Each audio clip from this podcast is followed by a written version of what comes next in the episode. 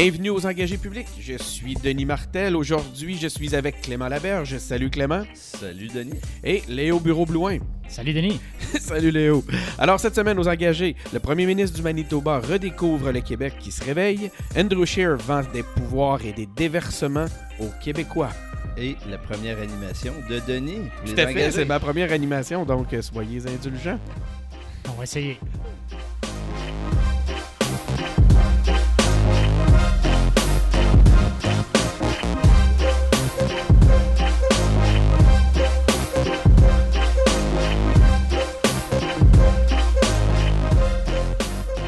Donc, salut les gars. Euh, comme on le disait tantôt, c'est ma première animation, mais j'étais curieux de savoir euh, qu'est-ce qui s'était passé de spécial dans vos vies oh, cette semaine, euh, dernièrement. Allons-y avec toi, Clément. Ah ben moi, comme tout bon garçon de banlieue, cette semaine, j'ai occupé une pleine journée à vider mon toit.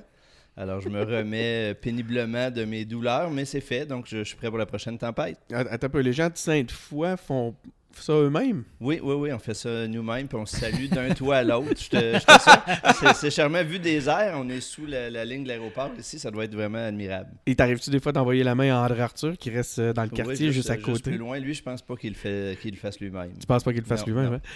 Léo, nouveauté euh, en présence aux engagés publics. On est content de te recevoir.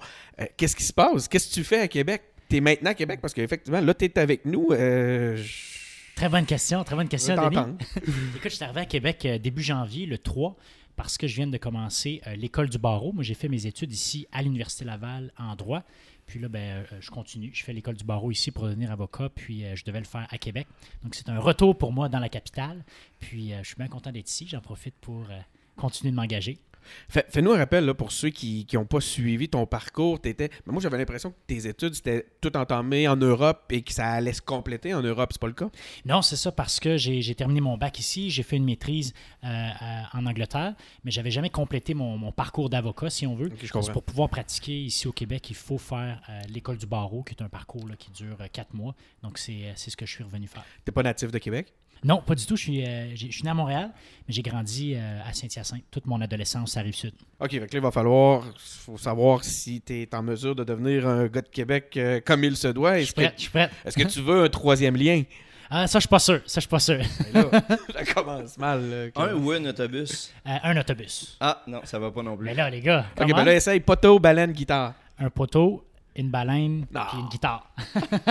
non. Va, va falloir te réinviter. Ben, regarde. À la fin de ton stage.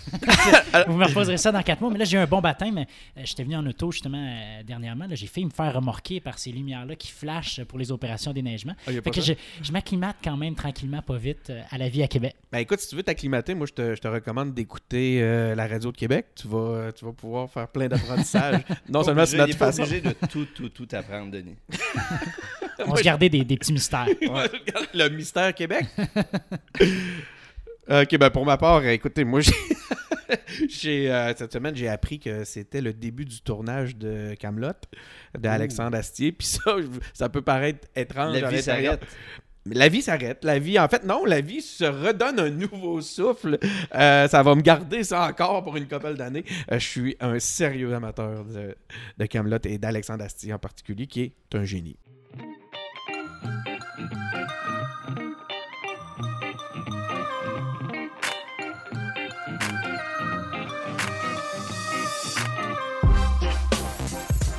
Le premier ministre du Manitoba, Brian Pallister, accuse Legault d'avoir fait du marchandage politique lors de sa rencontre avec Justin Trudeau la semaine dernière. Il considère euh, que les demandes sont rien d'autre qu'un manque total de respect envers le Canada. Euh, M. Pallister a dit Le Québec a adopté des approches allant à l'encontre des intérêts du pays sur plusieurs enjeux.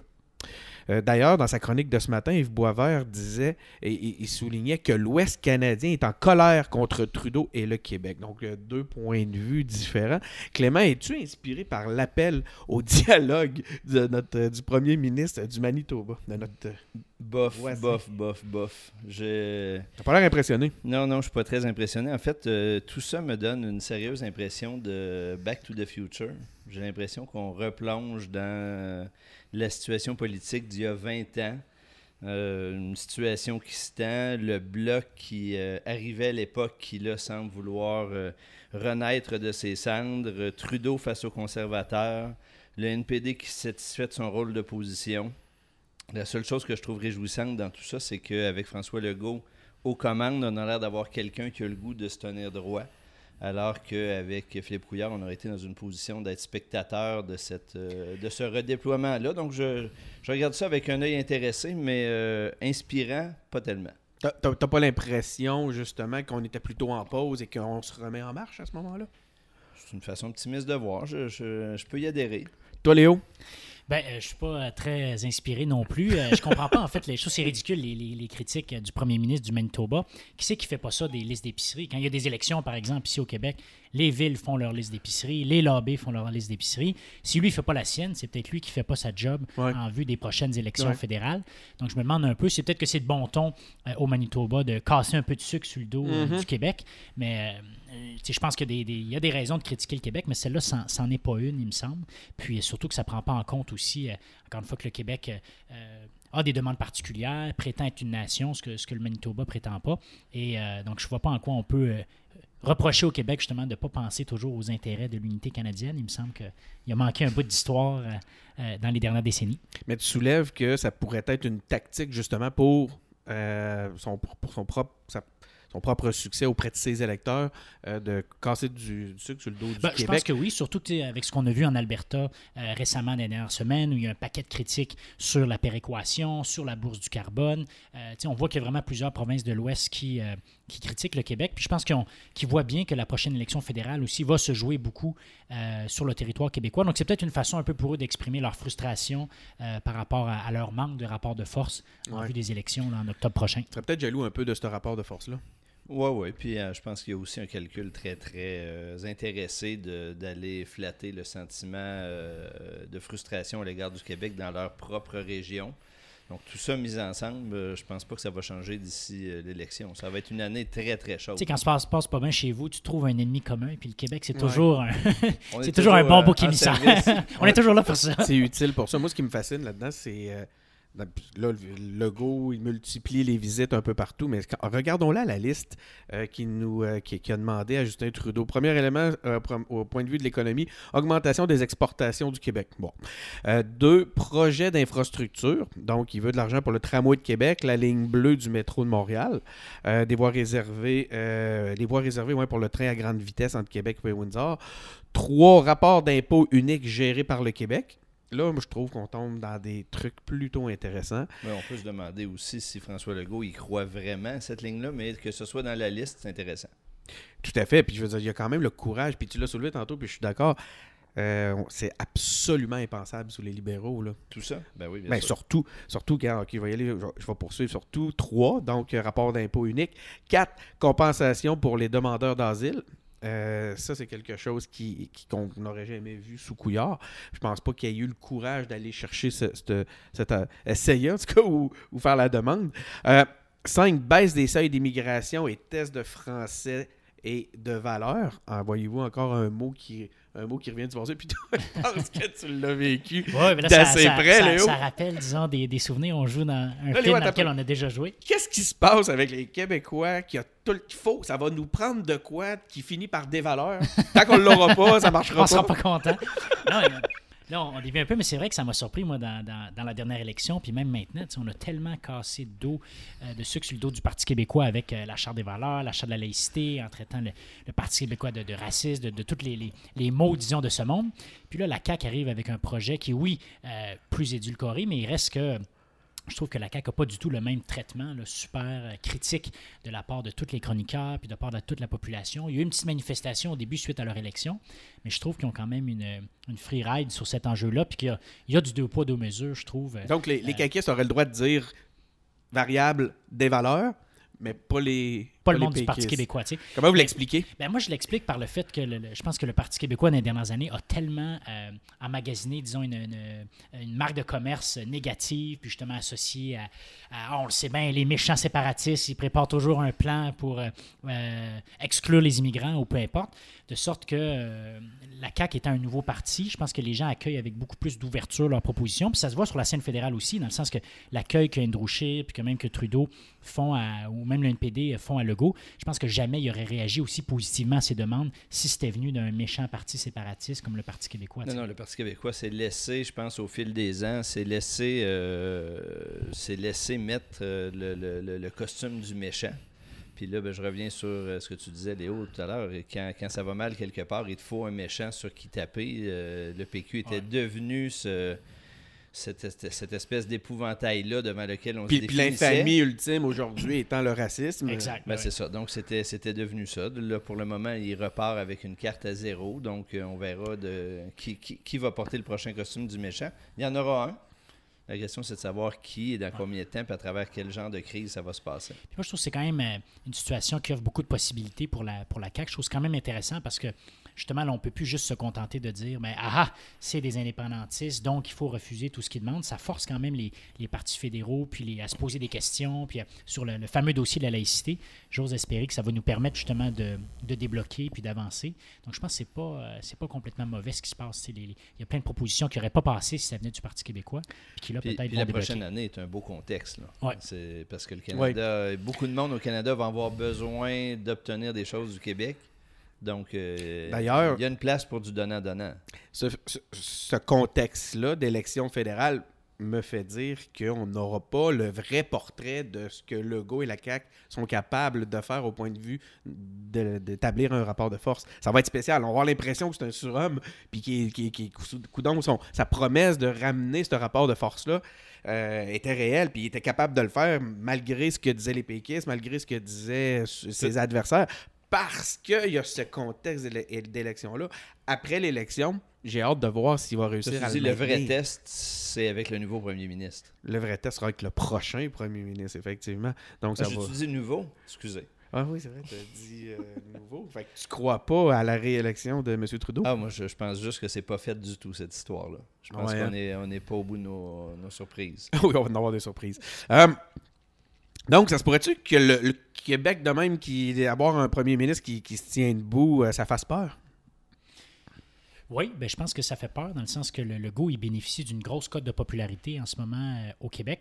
Puis je pense que les, gens vont être à, l'écoute de ce qu'ils proposent. Puis tous les partis espèrent faire des gains. Puis c'est vrai que ça pourrait profiter à un peu tout le monde. le, le, Bloc québécois pourrait profiter de cette espèce de nationalisme euh, que le GO veut mettre de l'avant. Les conservateurs aussi pourraient mm. en profiter euh, avec justement la déclaration d'impôt unique qu'ils proposent. Puis il y a quand même, même si la CAQ n'est pas nécessairement foncièrement un parti conservateur, il y a quand même un fonds conservateur dans ce parti-là. Ça vient de l'ADQ. Puis c'est ce qui se rapproche le plus d'un parti conservateur. Si pas un fonds conservateur au Québec, tout court? Ben oui, je pense que oui. quand si on regarde euh, historiquement, je trouve que la, la CAQ en ce moment, c'est un peu le, le nouveau parti bleu. Ça, pourrait même aller chercher ses racines peut-être dans l'Union nationale, puis tout ça. Puis on l'a vu récemment avec le, cannabis à 21 ans, puis des éléments comme mm-hmm. ça. Il y, a, euh, il y, a, de la graine conservatrice, puis ça, peut être, euh, ça pourrait être exploité par le Parti conservateur fédéral. Donc, tout ça pour dire que le, la force de Legault, ça fait en sorte que les partis doivent l'écouter au niveau fédéral. C'est intéressant ce volet-là parce que le mouvement indépendantiste a un rapport compliqué avec le conservatisme. Les, les, les, quand le Bloc a subi une première dégelée en 2007, euh, ça, ça, fait partie des reproches qui ont été faits à l'époque à l'équipe de Gilles Duceppe d'avoir oublié le conservatisme des régions. Puis là, on est encore dans cette dynamique-là aujourd'hui. Puis dans les articles qu'on lit sur la redéfinition du PQ et tout, il y a encore cet, cet enjeu-là de est-ce qu'il faut aller vers le centre, voire vers, vers le centre droit plutôt que vers la gauche. Puis il y a d'autres gens qui disent, ben non, au contraire, c'est il faut que la démarche ne soit ni gauche ni droite. On revient à ces mêmes enjeux-là. Mais je pense que Legault a très bien cerné que ce fonds conservateur-là était disponible pour un parti nationaliste. Oui, mais c'est pas facile en même temps parce qu'il faut que le le, nationalisme associé à, trop de conservatisme, disons, ça peut mener, puis ça a mené à beaucoup de dérives dans le monde. je pense que jusqu'à présent, le, Québec a toujours réussi à mettre de l'avant un nationalisme qui n'est pas euh, justement exclusif, puis qui, qui, est plutôt un, nationalisme de, survivance, puis d'affirmation, puis qui tend la main vers l'autre. Donc, euh, c'est pas facile de, concilier ça. Puis je pense qu'on a un, bon équilibre en ce moment. Puis c'est vrai que le go, même si on pourrait dire qu'il y a un certain conservatisme, il reste que ça n'a rien à voir avec ce qu'on voit aux États-Unis, puis ailleurs. Puis c'est conservateur dans le sens de conservation de la langue puis la culture, mais encore une fois, est-ce que ça, c'est foncièrement euh, conservateur comme on, comme on l'entend, disons, dans le monde? Puis on n'a pas un premier ministre particulièrement populiste. Là. Ben non, exact. Qu'est-ce qui fait que Pallister n'est pas capable, serait, serait incapable d'établir un rapport de force ou de faire sa propre liste telle que Legault ose le faire? Bien, je pense que le fait que la, que la, province est beaucoup plus petite en termes de population, de démographie, le fait que ça, ça c'est peut-être pas nécessairement des, des, circonscriptions qui changent justement à chaque élection, mais je pense que c'est surtout mathématique. Le Québec, c'est la deuxième euh, province après l'Ontario avec le plus de sièges. Euh, c'est une province qui historiquement euh, change beaucoup d'une élection à l'autre. Donc je pense qu'il ne faut pas chercher beaucoup plus loin que ça. Oui, puis les, thèmes sur lesquels il veut travailler, euh, les questions de, de, pipeline et autres, ne sont pas des sujets qui sont faciles aujourd'hui à débattre pour euh, aucun premier ministre qui a signé des accords aussi sur l'environnement. Donc, il est, sur des thèmes sur lesquels il est difficile de, ramener Mais quand même euh, les chefs de son côté. Et, par contre, dans toute cette histoire-là d'exploitation pétrolière, Pallister a quelque chose pour unifier sa province. Oui, mais, mais difficilement pour aller rejoindre les chefs fédéraux. Est-ce que le fait que le Québec est une nation pourrait simplifier les choses ou avoir une. jouer dans cette réalité-là, dans cette capacité-là que le Go a de pouvoir amener un rapport de force. Est-ce que le fait que le Québec soit une nation pourrait simplifier les choses au Canada? C'est ça ta question? Est-ce que j'ai bien compris la question? c'est très drôle, j'adore la, réponse, mais quand vient le temps d'aller chercher un rapport de force, c'est là, surtout, mon. je vais compléter comme ça. Ben, sûrement. même si c'est pas reconnu par tous. Ben oui, c'est sûr que ça aide quand quand tu prétends justement avoir un statut distinct, ça, ça, justifie d'avoir des politiques distinctes, des investissements euh, supplémentaires, euh, puis d'avoir une approche qui est différente, puis qui n'est pas la même. Parce que dans le fond, ce que, ce que Pallister il reproche au Québec, c'est de dire ben, pourquoi est-ce qu'on traiterait les Québécois différemment, encore une fois? Pourquoi est-ce que les Québécois ne pensent pas en fonction de l'intérêt de l'unité canadienne? Pourquoi ils pensent juste à eux autres? Tandis que pour nous, on ne se la pose même pas, cette question-là. On exige de nos premiers ministres qui défendent nos intérêts, qui pensent au Québec d'abord, mais c'est pas ça nécessairement la logique dans les autres provinces canadiennes. Non, non, on va penser aux intérêts du Canada d'abord. Puis surtout dans une province comme l'Ontario, par exemple, mais penser aux intérêts de l'Ontario, c'est comme penser aux intérêts du Canada. C'est la même affaire. Moi, j'aime bien le résumé qu'Yves Boisvert fait dans, l'article auquel tu ah, faisais référence tout à l'heure, dans le sens où ce qu'il dit, puis je, pense que, il me semble que c'est dans cet article-là qu'il cite euh, aussi euh, Yves-François Blanchette qui dit ben nous autres, on demande, on fait des demandes qui vont dans l'intérêt du Québec, lui en face qui va dans l'intérêt du Manitoba. Puis euh, il y a des mécanismes, puis c'est au fédéral de trancher dans le cas où c'est divergent. Si le fédéral ne tranche jamais, ben c'est à chacun de faire ses demandes. Donc euh, pour le moment, les questions de pipeline et tout, ben, le seul constat, c'est que le fédéral n'a jamais eu envie d'imposer une solution qu'il aurait techniquement les pouvoirs d'imposer. Il faut rappeler au premier ministre Pallister aussi que le, Canada, ce n'est pas un État unitaire, c'est une fédération. Ça, ça veut mm. dire qu'il y a des intérêts qui sont différents, puis qu'il y a des gouvernements euh, euh, fédérés un peu partout, puis qui sont justement légitimés d'avoir euh, des demandes, puis que des fois, c'est ça, il y, a des, il y a des différents. Donc, c'est comme si la, la vision qu'ils mettaient de l'avant du pays, c'est vraiment celle d'un.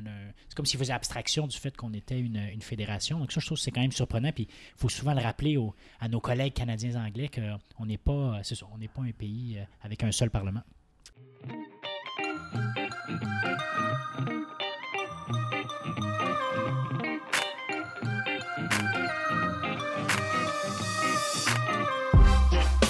Donc, le premier ministre euh, François Legault, encore lui, est en visite en France depuis dimanche. Hein, je le disais tantôt, il multiplie les visites et multiplie les visites depuis un certain temps.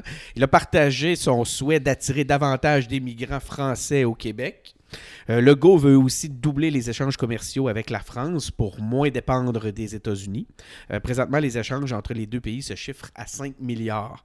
Lundi, le premier ministre rencontre le a rencontré le président Macron. Les deux hommes se sont entendus pour dynamiser les échanges. C'est précis comme... Très précis. c'est précis comme engagement.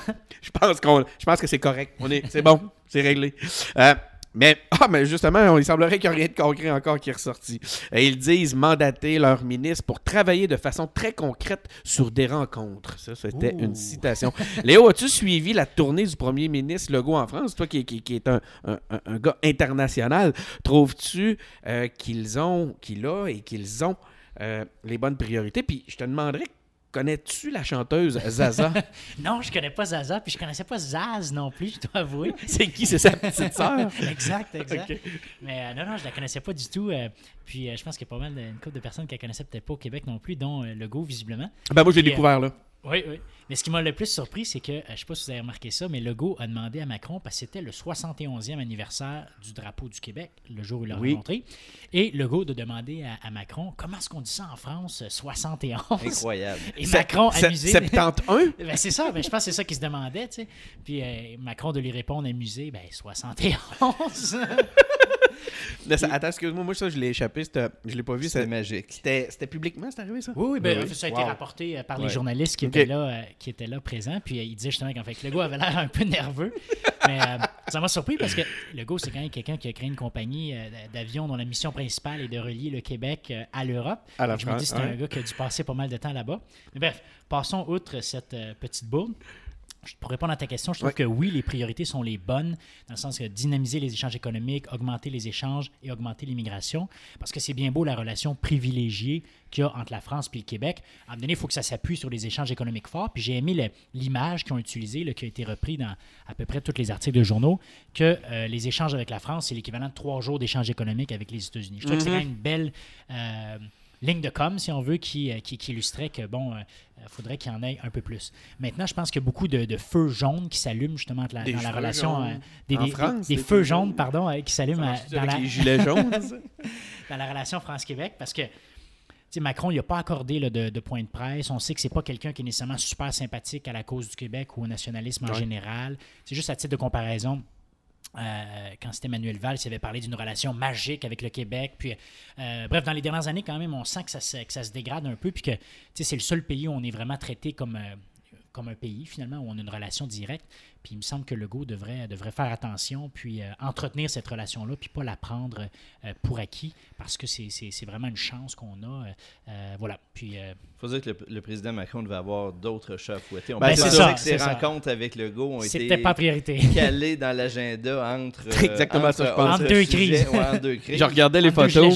Je regardais entre deux gilets jaunes. Je regardais les photos puis je me disais, je regardais Macron et je me disais, c'est certain qu'en ce moment il est en train de penser à ses problèmes. il est pas en train de penser au drapeau du Québec. Qu'est-ce que je fais euh, Clément, euh, ben moi en fait les, les, réflexions de cette semaine, c'est que j'ai vu puis j'ai apprécié d'ailleurs le, le, le, le, travail qui a été fait par euh, par l'équipe de François Legault en termes de communication. On a eu beaucoup d'informations sur les rencontres qu'il a fait, souvent accompagnées de photos sur lesquelles on voit toujours un drapeau du Québec euh, euh, entre le premier ministre et ses interlocuteurs. Pas de drapeau du Canada. Le travail est fait, le travail protocolaire est fait impeccablement. On s'en étonne même parce qu'on en avait perdu un peu le sens dans les dernières années.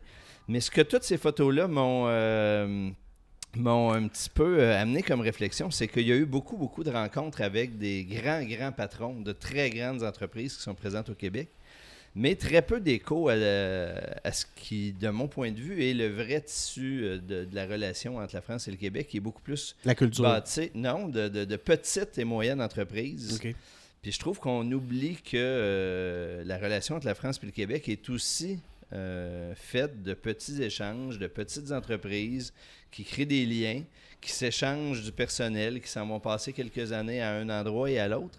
Puis il me semble que l'avenir de la relation entre la France et le Québec est aussi, peut-être surtout là, plutôt que des grands échanges avec des multinationales qui, euh, sont plus euh, susceptibles de, de, jeux politiques avec le fédéral et ainsi de suite. Moi, j'aurais, j'aurais aimé ça qu'on parle beaucoup plus de lever des obstacles sur... Euh, euh, l'immigration, euh, de favoriser la venue de, de, jeunes Français qui viennent, veulent venir étudier, travailler. le plateau est plein, hein? Ben oui, c'est déjà plein, oui, mais, oui, mais en France ou euh, sur le plateau ou ailleurs, puis qui vont venir ici fonder des familles, apprendre, qui ben vont rester, qui vont échanger.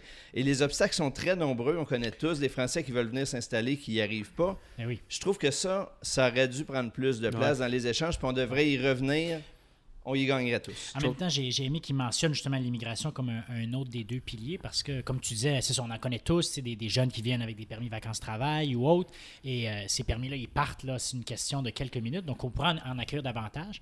Puis dans un contexte justement où on veut une immigration qui est euh, euh, francophone, mais là, on, a un plus gros bassin qui est là. le volet que je trouve un peu qui est paradoxal dans, ce, dans ce contexte de cette immigration-là, c'est que j'ai l'impression que c'est des gens qui en réalité ne viennent pas ici pour immigrer, c'est des gens qui, viennent, qui sont en vacances à long terme.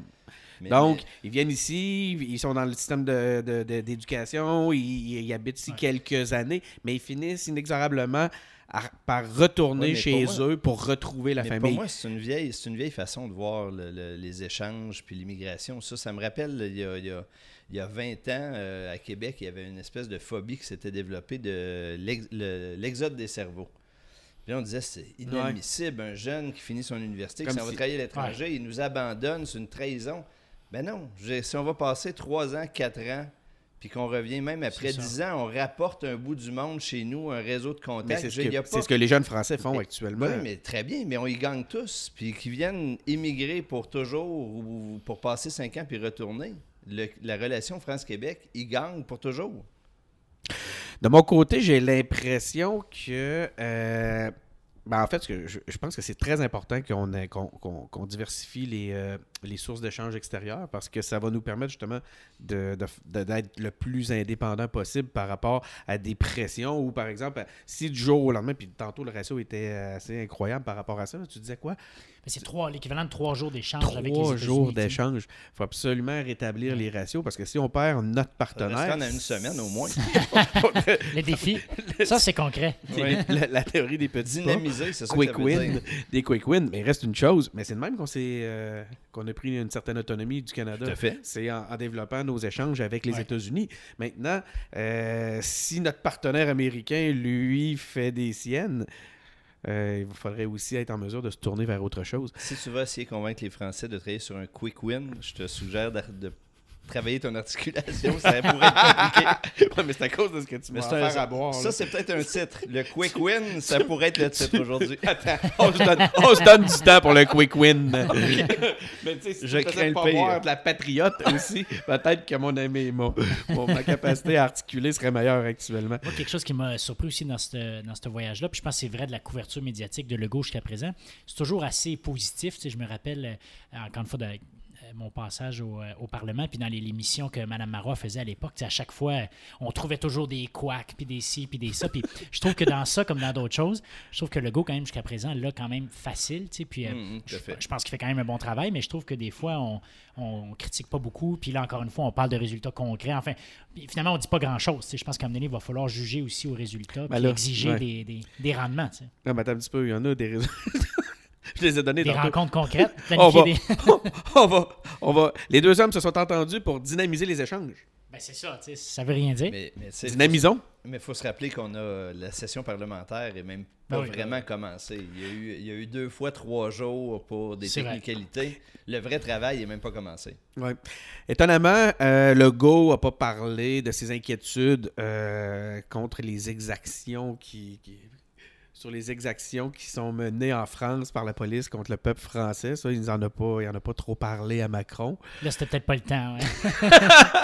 non, mais sans blague, euh, j'ai remarqué qu'il y avait un, rond-point ici, là, en plein milieu de Sainte-Foy. c'est comme nowhere. Tu vas pouvoir aller euh, manifester. Avec des gilets jaunes? Ben, je pense que Clément ben, va, pouvoir, va, pouvoir, aller s'installer avec son, avec, son dossard. Oui, on enregistre ce soir. On peut pas être plus proche d'un rond-point qu'on l'est ce soir pour enregistrer. Pourquoi on fait un rond-point en plein milieu de cette fois comme ça, quartier résidentiel, nowhere. Tu faisais référence à André Arthur, il habite à deux pas du rond-point. Ah ouais, hein? Ouais, coïncidence. Hmm. Ou pas. Je vais, je vais savoir faire de quoi pour méditer.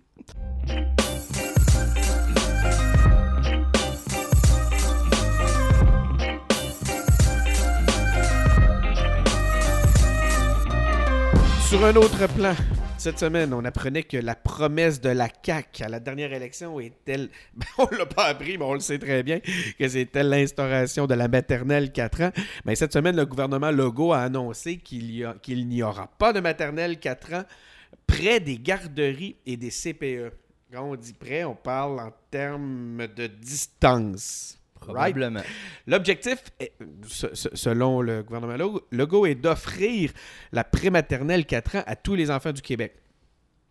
Euh, ces précisions euh, euh, n'ont pas été partagées pendant l'élection. En fait, ça n'a pas été quelque chose qu'ils nous ont dit tel quel. S'ils avaient pu nous expliquer pendant les, les élections que c'était une question de distance, pensez-vous que ça aurait pu faire une différence? Clément, est-ce que le gouvernement aurait dû en faire la précision? Mais, tu sais, moi là-dessus, là, est-ce qu'il y a vraiment quelqu'un qui s'étonne que des promesses doivent faire l'objet d'ajustements une fois que tu arrives au pouvoir? je dis pas dans un monde idéal. Dans un monde idéal, évidemment, les promesses devraient être détaillées, précises. Euh, mais dans la réalité, je pense qu'il n'y a personne qui s'étonne qu'à la fin d'une campagne, les promesses qui ont été faites doivent faire l'objet d'ajustements parce qu'il y avait des informations qui n'étaient pas disponibles, parce qu'il y a des choses que tu réalises quand tu arrives au pouvoir. Puis je pense pas que ça va scandaliser personne. Après ça, la question de comment on va déployer tout ça, mettre en place, est-ce que ça va être une façon de revenir sur un engagement? Ça, c'est totalement autre chose. Mais, que, mais pour moi, qu'il y ait des ajustements nécessaires pour mettre en place, il n'y a, pas de nouvelles ni de surprises là. Ces ajustements-là, on les fait comment? Avec un galon à mesurer? C'est... Ah, ben non, mais là, c'est pas moi qui va devoir faire la mise en œuvre. Là, tu me demandes est-ce que ça aurait dû être précisé en campagne? Moi, je me fais pas d'illusions là-dessus. Puis je pense que les gens sont pas dupes. Ils savent qu'une élection, c'est un contexte particulier. Puis tant qu'on renie pas ces promesses il faut les faire atterrir, puis il n'y a personne qui va s'offusquer. Tu penses qu'il n'y a personne qui va en vouloir au gouvernement Legault dans ce contexte-là? Ça va être le jeu des oppositions de leur rappeler qu'ils ne l'avaient pas dit, mais je pense que dans la population, les gens vont très bien comprendre. Surtout que là, ce je pense que ça, ce que ça démontre, c'est que Legault cherche un peu une porte de sortie pour. Euh, euh, parce qu'il voit bien que le, le, réseau des CPE, ça marche, puis il y en a beaucoup. Puis le réseau des CPE avait très peur, je pense, de cette promesse-là des maternelles 4 ans, parce que l'idée, c'est pas de prendre les enfants qui sont dans les CPE puis de les envoyer dans des, dans des maternelles 4 ans. Donc, je pense qu'avec cette, euh, disons, cet amendement-là à leur euh, engagement électoral, c'est comme une façon un peu de ménager euh, la chèvre et le chou, puis de dire, bon, on compétitionnera pas les CPE puis les garderies, là, on va en établir d'abord où il n'y en a pas.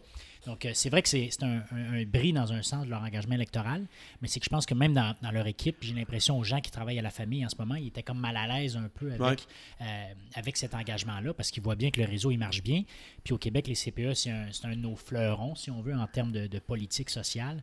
Euh, mais on voit quand même un gouvernement qui veut vraiment faire plaisir, puis qui sur, plusieurs enjeux comme ça, ils veulent vraiment faire attention puis pas faire de vagues. de façon très pragmatique, euh, le gouvernement Legault a peut-être réalisé, euh, en fait, l'équipe Legault a peut-être réalisé un peu sur le tard que le réseau des CPE, ça se gère pas comme euh, une structure 100% étatique.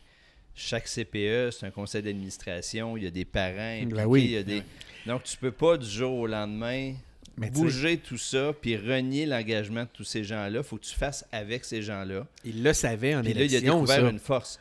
Oui, mais en ben élection, dans tout ce qui se passe en même temps, tu tournes les coins ronds. C'est pour ça que je dis, moi, je pense que ouais, mais faut pas essayer. Une fois je ne veux pas prendre sa défense, mais moi, je ne m'étonne pas de ça. Je sais, puis, puis, puis je ne dis pas que tu prends sa défense, mais il reste une chose, où ce que je veux t'amener, c'est que c'est pas après ça, en jouant sur des critères de distance entre les éléments, tout ça, que je pense qu'il s'en sort d'une façon honorable. Puis je parle auprès même de l'électeur. Les gens ont des bullshitomètres quand même assez développés, là, tu sais. Ah mais les ajustements sont pas terminés. On n'est pas rendu au dépôt d'un projet de loi. On n'est pas à l'Assemblée nationale.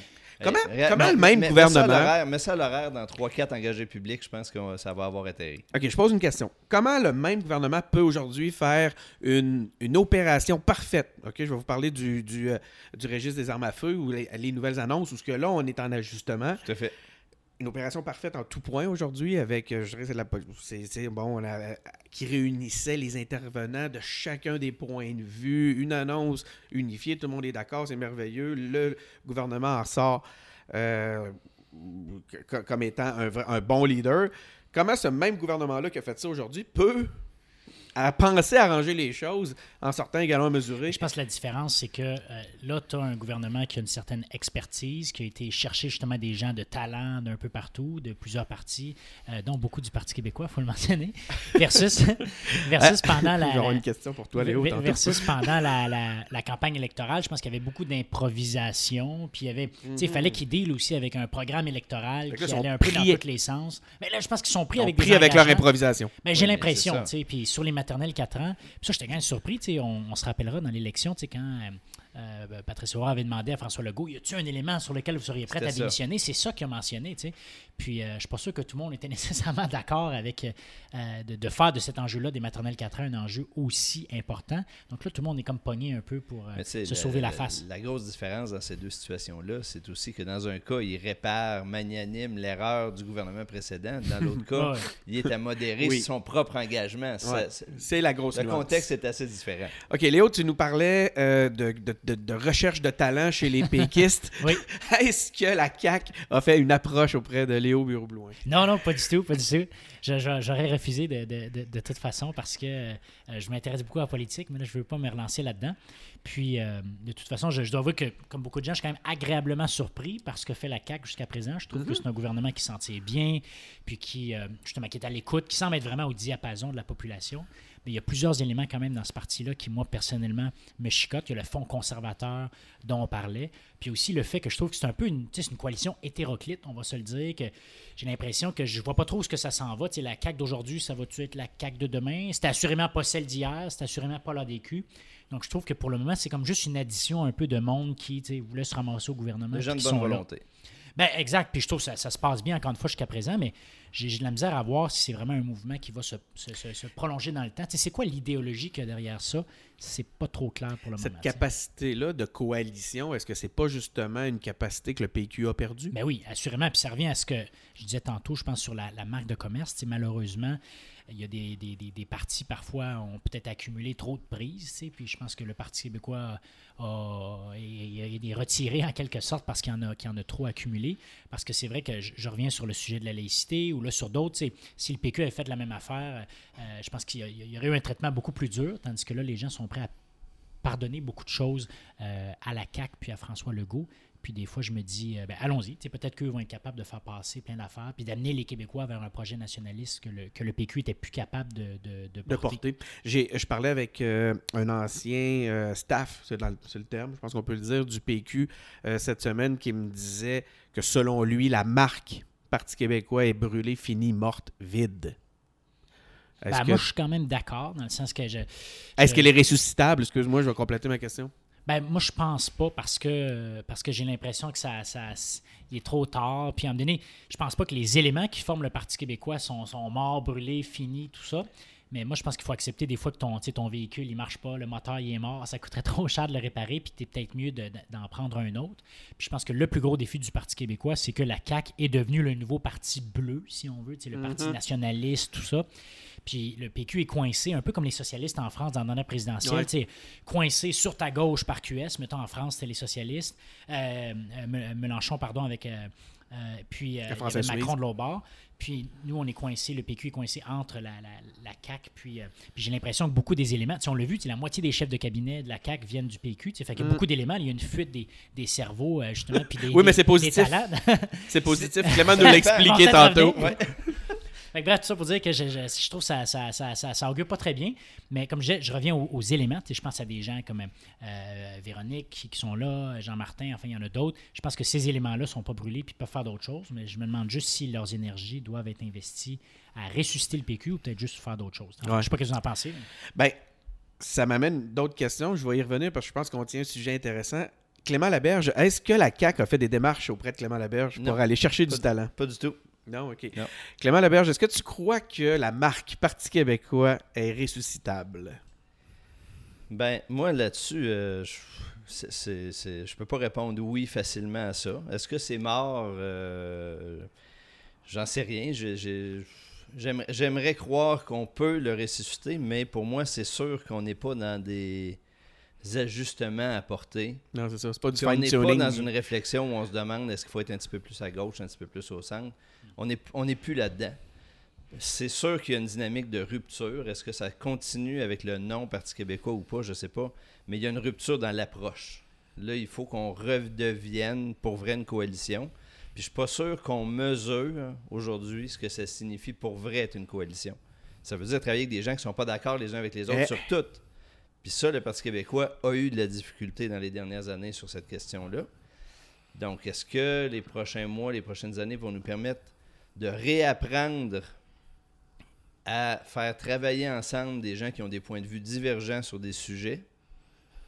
Ça va être intéressant à suivre. Mais, pas que mais la route est complexe. Que la, la, la, CAQ est un peu devenue, euh, pour reprendre ce que Denis disait, cette coalition-là, dans le sens que, bon, si tu es super à gauche, tu vas à QS. Si tu es justement plutôt du type, je veux travailler avec du monde qui pense de toutes sortes de façons, tu sais, à la CAQ, ils en ont. Ils ont des libéraux, des conservateurs, du monde du PQ.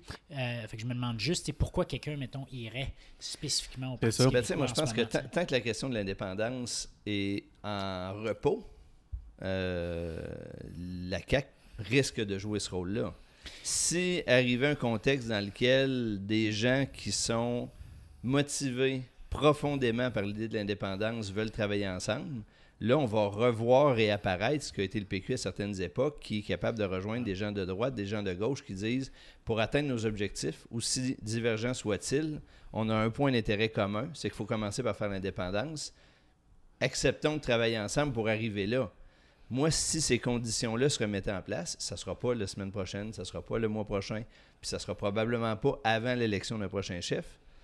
Mais il faut peut-être se préparer à ce que le jour où ce contexte-là arrive, on soit un lieu de rencontre de ces gens-là. Mais le danger, moi, que je vois avec ça, puis j'ai l'impression que c'est un peu ce que veut faire quelqu'un comme Jean-Martin Hossan, par exemple, vraiment mettre l'indépendance euh, au cœur du discours du Parti québécois, c'est que j'ai l'impression qu'on va comme se, folkloriser, puis devenir un ah, peu... Euh, le bloc provincial. Ben, le bloc version Martine Ouellette, ou justement style option nationale, puis on a vu les résultats de tout ça. Ça, ça peut pas être si, ça. Même si on revient très en arrière, comment est-ce que le PQ a fait des gains à l'époque en 76, puis c'est en misant sur le bon gouvernement, puis quand le PQ a un discours pur et dur, personnellement, j'ai l'impression que ça n'a jamais marché vraiment. Euh. Monsieur Lisée parlait d'un crise de bon gouvernement.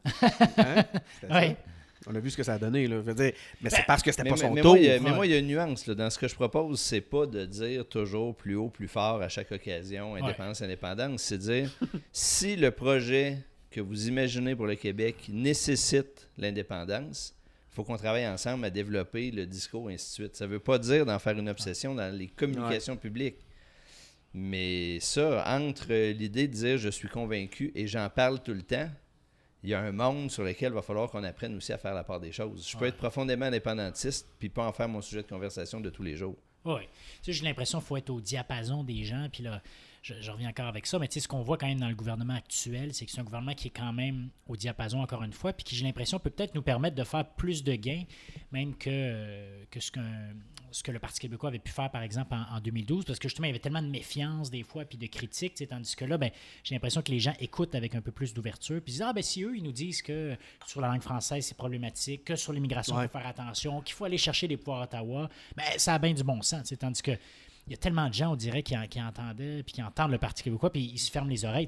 La preuve, c'est qu'à la dernière élection, Bon, ça n'a pas très bien été le débat à, TVA, mais à part ça, le PQ a fait une très bonne campagne, puis ça ne levait pas beaucoup parce que mm. les gens n'écoutaient pas. Les gens mm. fermaient la TV, se fermaient les oreilles, je ne sais pas trop, mais le, message se bloquait à, un mur. Non, mais la marque, la marque est atteinte. Là, ça, euh, Est-ce qu'elle est morte? Est-ce qu'elle n'est pas réconciliée? Tu l'as dit, Léo, le problème dans lequel le PQ s'est retrouvé est un problème que bien des partis euh, ailleurs en Occident rencontrent aussi. On n'est pas dans une situation particulière il y a une redéfinition qui est liée à un paquet de facteurs la transformation des médias, la place que les, médias sociaux euh, donnent, la, perception qu'on a de ce qui se passe à l'étranger. L'équation est complexe. Je reviens avec mon exemple avec la France, où euh, Macron, en peu de temps, réussi à changer complètement la, politique française. je dis des fois, il faut peut-être accepter que les partis changent de nom, ils se redynamisent, ils changent. les gens ne sont pas nécessairement loyaux pour toujours un parti. Puis, euh, regarde, c'est peut-être bien correct dans le fond. Hein. Mais, mais, moi, ça, ça me ramène à la question que tu avais tout à l'heure de quelle idéologie est derrière la CAQ. Oui, ça, on le sait c'est peut-être, Oui, mais en même temps, c'est peut-être un angle d'analyse que des fans de politique comme nous autres se posent. Dans le quotidien, je suis pas sûr que c'est sous cet angle-là que les gens vont le prendre, puis ils vont juger l'arbre à ses fruits. Puis s'il y a une série de mesures qui donnent des résultats perceptibles même s'ils ne sont pas guidés par une idéologie claire, les gens vont récompenser la réalisation. J'ai une question. Est-ce que, OK, on voit, on, sait qu'il y a un talent, euh, il y a même un capital de sympathie qui est évident pour, euh, auprès de Véronique Yvon, donc personne, une politicienne talentueuse qui, réussit à, unir les gens, tout ça. Euh, est-ce que Véronique Yvon n'est pas en danger de entre guillemets, gaspiller tout son capital, tout ce capital-là euh, en restant à coller à la marque du PQ? Je ne sais pas c'est quoi la, stratégie exactement de, Véronique, mais peut-être qu'elle peut, euh, si elle se présente, par exemple, à la chefferie du Parti québécois, justement participer à créer quelque chose de nouveau, parce qu'il reste quand même beaucoup de gens autour du parti, puis que ça lui donne un porte-voix, puis peut-être qu'elle pourrait euh, justement soit créer un nouveau véhicule ou changer le nom du parti ou utiliser ça comme un tremplin pour autre chose. Mais je pense pas que Véronique, si, elle, si elle prend la tête du Parti québécois, par exemple, va se contenter de laisser le parti comme il est là. Euh, mais sinon, je suis assez d'accord qu'elle, je pense qu'elle est consciente du, du potentiel qu'elle a, puis il y a, il y a un danger. Puis moi, je me dis, peut-être que la politique québécoise va devenir un peu comme la politique municipale, où il y a des partis qui sont créés autour de personnes, dans le fond, puis qui s'entourent d'un entourage. Puis, il n'y a pas toujours des idéologies super claires autour des partis politiques municipaux. C'est un peu la euh, CAQ, d'ailleurs. Exact, c'est ça. Puis je me dis, mais regarde, peut-être qu'il pourrait quelque chose qui pourrait émerger autour de quelqu'un comme Véronique Yvon, par exemple. Puis, euh, euh, puis je pense que Legault a démontré justement qu'en relativement peu de temps, on peut redéfinir l'échiquier politique au Québec maintenant. Mais moi là-dessus, Véronique, tout le monde lui reconnaît un talent de faire travailler des gens qui ont des points de vue divergents ensemble. Ses, réalisations, c'est autour de, ce talent-là qu'on lui reconnaît. Moi, ce que j'espère, c'est que dans les prochains mois, c'est ce talent-là qu'elle va mettre aussi à profit dans la réinvention du Parti québécois, puis qu'elle va réussir à coaliser autour d'elle, pas que des gens qui ont le même point de vue qu'elle sur des sujets, mais justement d'aller chercher des gens qui ont des points de vue divergents, qu'elle pourrait accepter qu'ils aient, qu'ils expriment des points de vue divergents. Et là, en réussissant à, créer un contexte dans lequel les gens vont dire sur cette question-là, je ne partage pas l'avis de Mme Yvon, mais je suis capable de travailler avec elle pour faire avancer ah la cause, puis ainsi de suite. Ça, ça serait une belle occasion de construire ce dont tu parles. Et on lui reconnaît ce talent-là, justement. Oui, mais là, pour moi, le défi qu'elle a, c'est de réunir autour d'elle des gens de points de vue variés et non pas seulement des gens qui spontanément les, sont Les gens qui ont un point de vue varié, puis c'est ce que Léo disait tantôt, sont peut-être plus intéressés justement là, à venir contribuer là, parce que se sont frappés le nez à, une certaine fermeture. Donc les gens qui sont qui ont envie justement de cette variété-là, puis d'expliquer, puis de parler, puis d'échanger. De, ben, ils ont peut-être déjà migré ailleurs. C'est sûr. mais tu sais, regarde, là, il y a une lune de miel avec la CAQ, mais dans un an, deux ans, ils vont en accumuler là, des problèmes, ah, des, des défaites. Ils vont en Exact. Puis à un moment donné, ça va prendre une, alternative. Puis là, bon, il y a les libéraux, mais je pense qu'il reste que beaucoup de gens qui, qui excluent ça, mettons, de leur, euh, de leur option. Après, Québec solidaire, quand même, semble avoir de la difficulté à se recentrer puis à, à additionner. Enfin, ils vont peut-être surprendre, mais j'ai l'impression qu'ils plafonnent un peu ou qu'ils vont plafonner dans euh, dans les prochaines années. Donc, je pense qu'il va y avoir quand même une certaine alternative pour une quelque chose qui ressemble justement un peu à la CAQ, mais qui est plus à gauche, qui est plus progressiste, puis qui n'a pas ce fond conservateur dont on parlait. Mais est-ce que quelqu'un comme Véronique pourrait jouer ce rôle-là? Est-ce que le nouveau mode de scrutin pourrait pas justement en, ben même temps favoriser ça? C'est sûr, c'est sûr, parce que là, tu n'auras plus besoin de finir premier dans une circonscription avec, euh, même le PQ actuel, mettons, avec 20 des voix, aurait une force bien plus grosse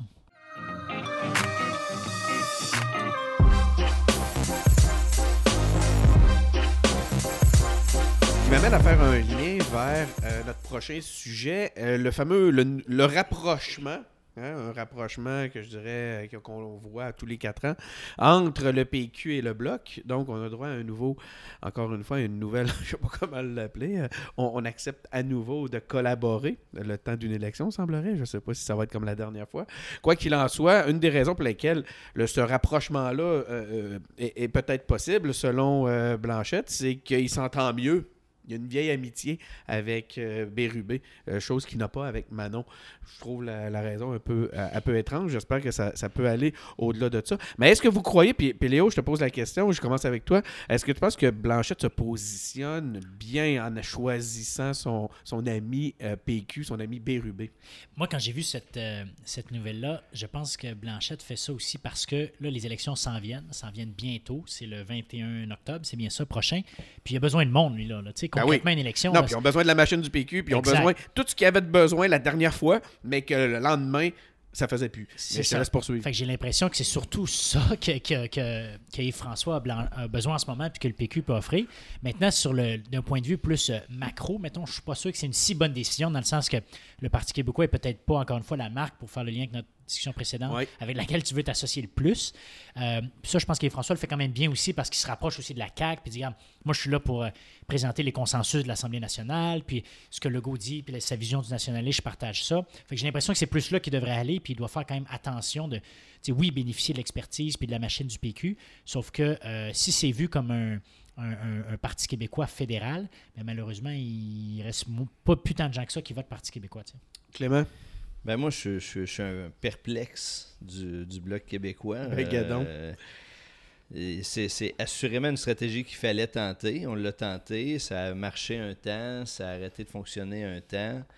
Euh, depuis quelques temps, j'étais plutôt dans l'idée qu'on avait fait ce qu'on pouvait avec cette stratégie-là.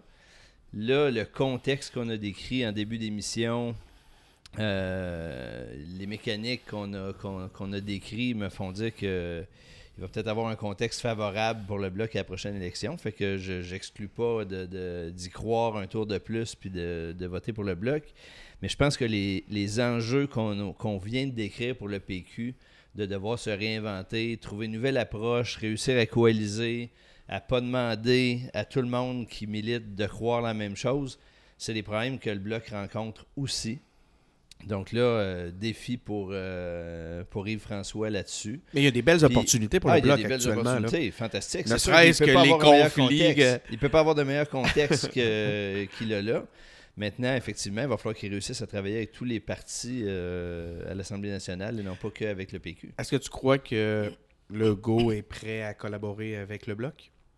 Ah, moi, je pense que sur cette question-là, le GO va être extrêmement pragmatique il va, euh, il va, il va vouloir travailler avec tout le monde. Il va recevoir tous les chefs. Il va calculer. Ça va être un calcul au départ. Je parle, là, on le sait pas tant. Donc, ça va ah, moi, je pense qu'il fera pas de pari là-dessus. Non. Moi, je pense qu'il va, euh, il va se montrer ouvert à tout le monde puis qu'il va recevoir tout le monde. Pour être en bonne position. Euh, n'en déplaise, au, au, premier ministre de l'Ouest, il va faire des listes de magasinage. Pourquoi pensez-vous que Yves-François, justement, a fait ce, saut-là? Euh, j'imagine que lui, il y a un certain espoir que ça peut rebondir ou tout ça. Parce que, un peu comme euh, euh, Clément, tu disais, je suis un peu sceptique aussi, dans le sens que j'ai l'impression que peut-être que Yves-François va, me donner tort, mais dans les dernières années, surtout avec Martine, bien sûr, j'ai l'impression que le bloc a plutôt nuit. Puis ça a justement donné une image un peu folklorique, justement, du, mouvement souverainiste. Je trouve pas que ça aide la cause parce que. Ben ça, ça justement, ça envoie l'image que ben c'est une gang de monde qui savent pas trop ce qu'ils font, puis c'est amateur. Puis, tant qu'à être juste 10 députés, je me dis c'est quasiment aussi bien d'avoir un vide, puis euh, il y a quelque chose d'autre qui va se créer. Puis, euh, euh, bref, en tout cas, j'ai bien hâte de voir, mais je pense que ce qui, ce qui pourrait permettre à Yves-François, c'est vraiment de se faufiler le fait que le NPD semble être en, chute libre. Puis, voilà, il pourrait se faufiler entre une coupe dans quelques circonscriptions, mais est-ce qu'à long terme, vraiment, c'est le bon véhicule? Moi, je suis plutôt sceptique aussi. Là.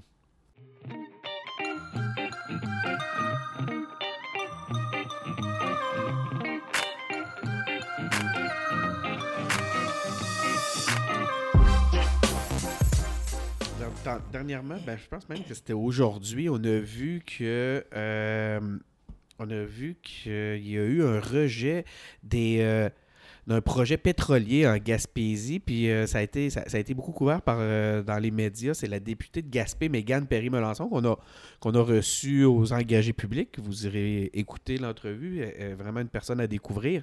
Euh, qui s'est, manifestée là-dessus, qui, qui, a fait des déclarations à, ce propos. J'étais curieux de t'entendre, Clément, là-dessus. Est-ce que Mégane démontre que le PQ est toujours le véhicule un véhicule pertinent, ne serait-ce que pour défendre les régions. Puis je trouve ma question drôle. Mais c'est parce qu'à un moment donné, c'est aussi, c'est faut pas. Est-ce que le PQ n'est pas en train de se cantonner dans ce rôle-là, de défenseur des régions? Ben moi là-dessus, je, me réjouis d'avoir apparaître des nouveaux visages. Je me réjouis qu'elle prenne la place puis qu'elle montre qu'elle a, qu'elle a du cran, puis d'apparaître sur des, euh, sur des sujets qui peuvent être délicats. Donc ça, euh, sans aucun doute, euh, bravo. En même temps, c'est une route complexe. Le rapport du, du PQ avec les questions pétrolières a été euh, sinueux depuis quelques années. On a une euh, crédibilité à reconquérir là-dessus. Puis je pense que là, le PQ ne pourra pas faire euh, l'économie d'une position claire pour guider des prises de position comme celle-là.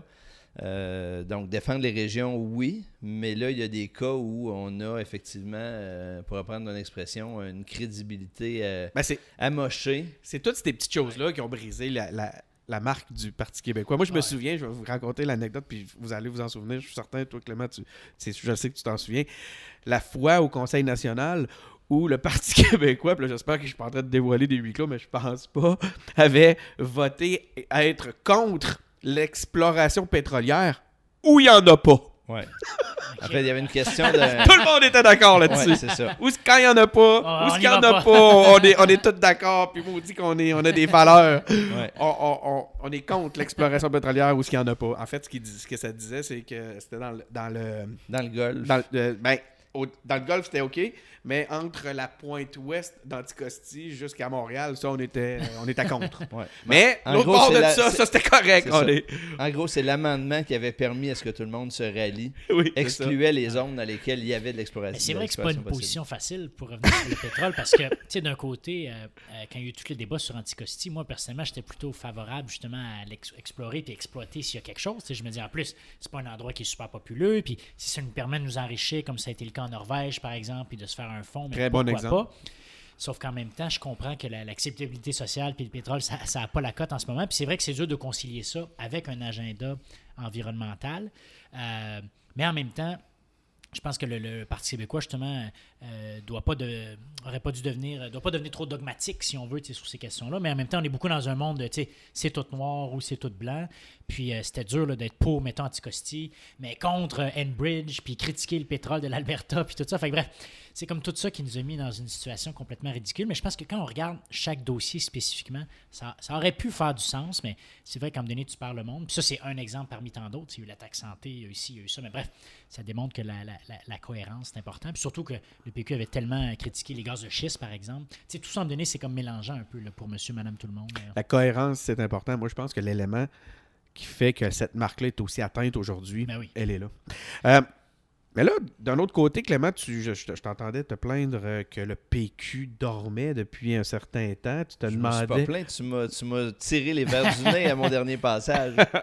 tu te demandais, mais où sont les péquistes? On n'entend plus parler d'eux. On est, on n'entend même pas pour le, le- le début du commencement d'un plan de relève ou quelque chose. Là, j'ai l'impression que cette semaine, on a comment, ils se réveillent. là. on commence à les voir. On a vu Véronique Yvon. euh, à, à- à Tout le monde en parle. On a eu Pascal Bérubé à Dutrisac, qui a eu son entrevue finalement à Dutrisac, euh, puis qui s'en est très, très, très, très Oui, bien sorti. c'est bon, C'était- j'ai pas écouté. euh, moi, je l'ai écouté, ouais. c'était une très bonne entrevue. Euh, il- ben, je parle, lui, a été très bon. Euh, on voit Mégane Perry-Melançon qui s'y met en action. Est-ce que le Parti québécois se serait réveillé? Ben, espérons-le, espérons-le. En même temps, c'est pas facile, tu sais, quand tu es juste 10 à l'Assemblée nationale, puis que tu es en reconstruction, que ton chef est intérimaire. Les médias, c'est sûr un compte de 10 quelques minutes avant. Ben, c'est ça, tu le- le- le- les, les médias t'accordent pas autant d'importance. Ouais. Il y a ça aussi, des Ouais. fois, c'est pas que le parti travaille pas, puis euh, je sais pour avoir été au Parlement que le Parti québécois fait un travail fort dans les commissions parlementaires et sérieux, puis c'est un des reproches, mettons, que le PQ faisait, puis je pense fait toujours à Québec solidaire, qui est de, tu sais, eux, puis je pense même en ce moment, quand ils sont 10, ils font pas nécessairement le- ce même travail-là, pointilleux, difficile, ardu, tu sais, euh, qui, qui, qui pas couvert nécessairement par les médias, tu sais, ils vont juste sauter sur les commissions qui, sont, euh, qui ont les spotlights, qui sont les sujets chauds. Fait que c'est pas facile de, de- bien faire ton travail d'opposition puis en même temps d'avoir tout le temps les spotlights. Mais je pense que là, ils doivent se réorienter puis courir justement après la lumière parce que euh, de toute façon, ils ne sont pas l'opposition officielle puis ils sont en mode survie. Mais moi, là-dessus, d'une part, euh, oui, je suis impatient de voir euh, réapparaître C'était ça le euh, terme des forces utilisé. vives. Oui. En même temps, je, je- je reviens sur ce que je disais tout à l'heure. euh, il ne s'est pas passé tant de temps depuis la dernière élection. Le, le temps de retomber sur ses pattes. Ben oui. Là, la- la- les vrais travaux publics à l'Assemblée n'ont pas recommencé. Fait que les médias ne sont pas encore sur tout ça. Euh, donc, je, je- je me plais à croire, à espérer qu'on va y arriver. Moi, le bout sur lequel j'ai hâte d'être assuré là-dessus, c'est que la réflexion pour réinventer le PQ, prenons ça comme, euh, comme base, elle se fera pas juste entre les élus puis le personnel de l'Assemblée. Là, il faut qu'il y ait un effet de convergence qui soit donné. Il faut qu'il y ait un message qui soit envoyé aux gens qui ont envie de participer à cette affaire-là, d'y participer, puis que leur point de vue sont, sont les bienvenus. Mais ça, euh, ça peut prendre quelques mois, c'est pas la fin du monde. Fait que je suis impatient, mais je me plains pas, Denis. Non. Je, non, non, je, je- je suis patient. Est-ce que tu vas est-ce que tu vas t'impliquer comme euh, comme membre à la reconstruction de, du- Ah ben de moi, ce je- parti-là? Je, veux continuer à y croire.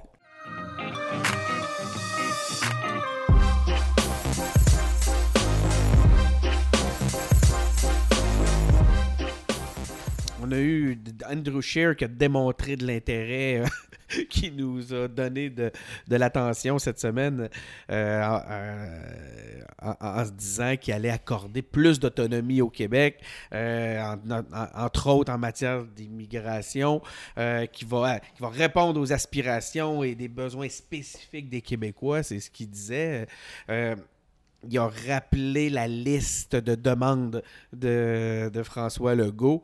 Euh, puis il a, mis un petit peu Justin Trudeau au bat par rapport à cette réalité-là.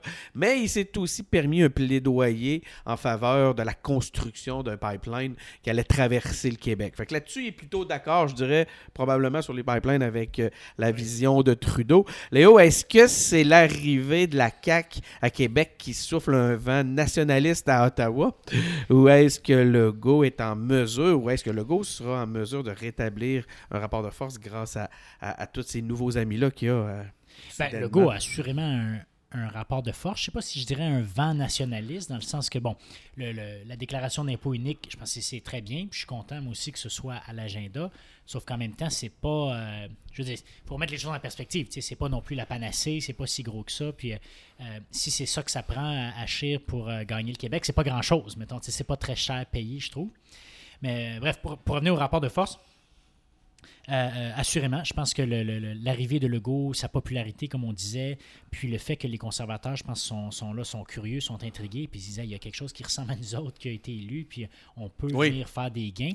Sauf qu'il reste que les gens, je pense, au Québec, on va avoir beaucoup de difficultés à voter conservateur. Puis c'était ah autre chose si c'était le, Parti progressiste conservateur, comme ça a déjà existé, mais surtout voter pour quelqu'un comme Scheer, qui n'a pas, euh, qui a pas un charisme à tout casser, qui est quand même sur des questions comme l'avortement, puis tout ça, qui est hésitant. Euh, je pense que beaucoup de gens qui, une fois dans l'urne, ils vont bien de la misère, même s'ils peuvent être séduits par certains aspects nationalistes.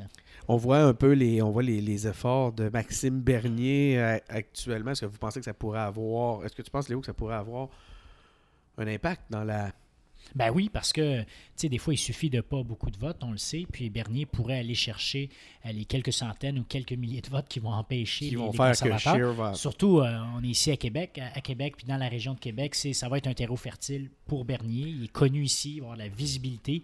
Puis ça, ça donne que c'est ici que les conservateurs peuvent faire le plus de gains. Donc, je pense que c'est vraiment un, voyant rouge important sur le tableau de bord de, de Andrew. Moi, Maxime Bernier, pour moi, c'est. Il m'inquiète pas parce qu'il est bon, pas parce qu'il va présenter un programme qui se tient.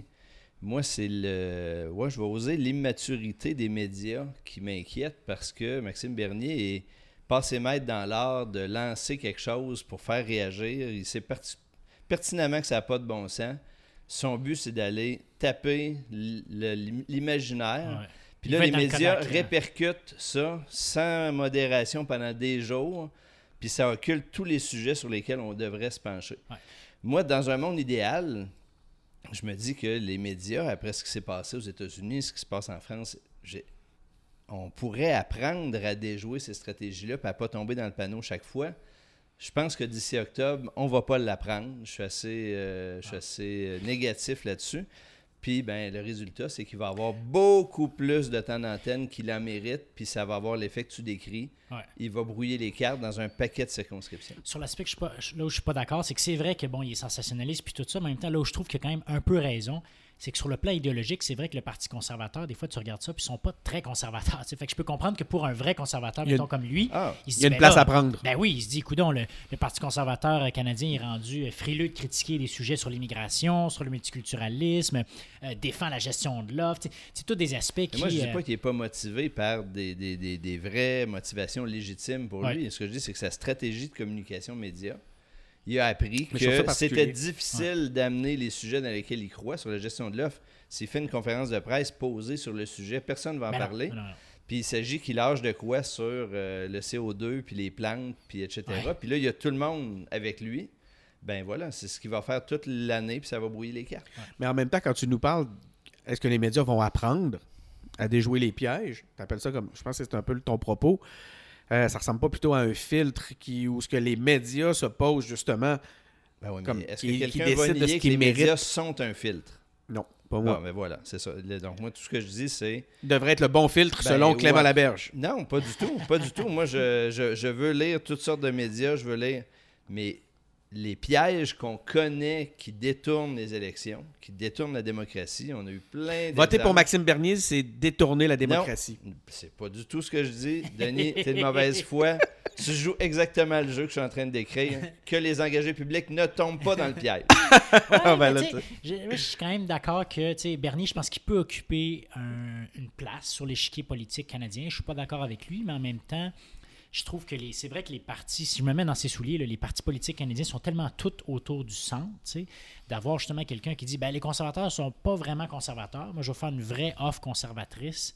Euh, je me dis peut-être en même temps, tant mieux. Ça va, ça, force à brasser les idées. Puis, je pense que les gens sont pas fous non plus. Puis Bernier, je pense, c'est clairement trop à droite puis libertarien carrément que ça embarque. Mais moi, je me réjouirais qu'on discute de certaines idées qui amènent sur la gestion de l'offre, par exemple, mais qu'on en discute sur le fond.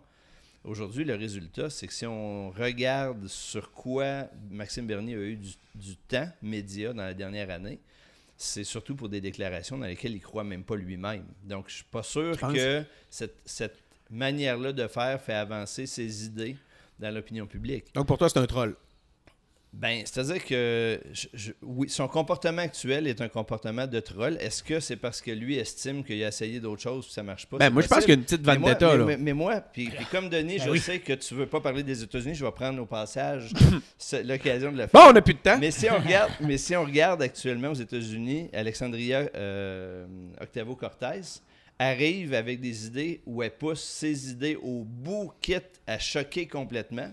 Mais elle force les gens à discuter des sujets qu'elle met sur la table. Et est-ce qu'elle le Plutôt que d'arriver avec un sujet alternatif pour obtenir l'attention. Ça, si Maxime Bernier ah, jouait ce jeu-là, si Maxime Bernier jouait ce jeu-là, puis allait à fond sur ces sujets-là, puis forçait le débat, là, je trouverais que sa présence est plus intéressante. Est-ce que Catherine Dorion emploie la stratégie que tu viens d'énoncer et de décrire. En partie. Donc, euh, moi, j'attends le retour à l'Assemblée nationale pour voir comment elle va jouer ça, mais c'est possible qu'elle prenne cette voie-là.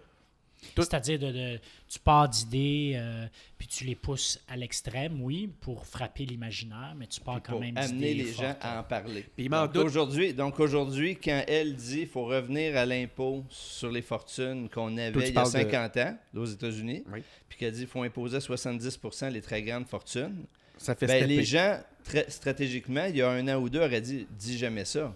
Mais aujourd'hui, elle, elle y va, puis elle dit « ben je, force les gens à se positionner pour, contre. Peut-être que le point de vue, ça sera 30 à la fin, ou 40, ou 50, mais au moins on parle du sujet.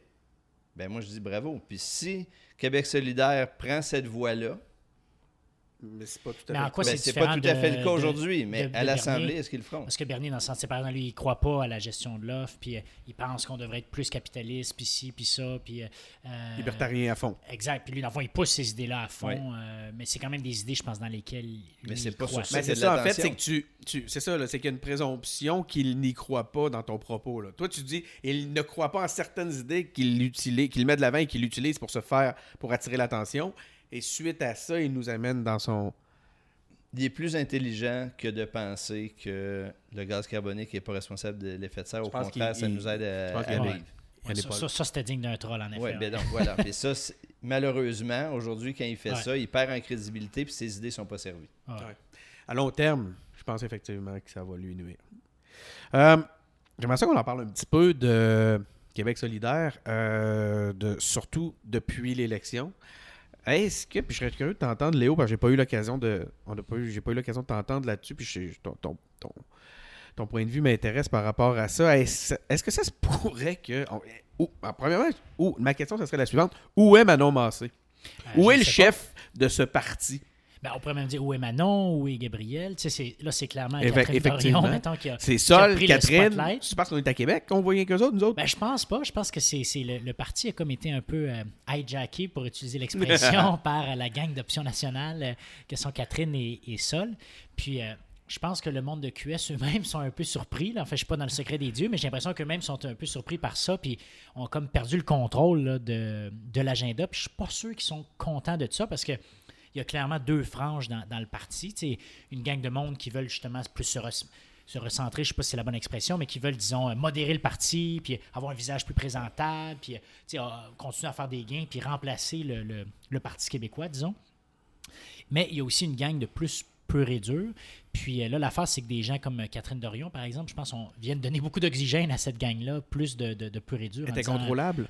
Ben, je pense qu'elle est dure à, contrôler, puis en même temps, ça, ça va pogner, c'est sûr, dans son comté, puis elle se positionne bien pour être réélue. Sauf que, est-ce que ça va permettre au parti, mettons, de sortir des plateaux de ce monde, mettons, de toutes les villes, tous les quartiers branchés du quai universitaire du Québec?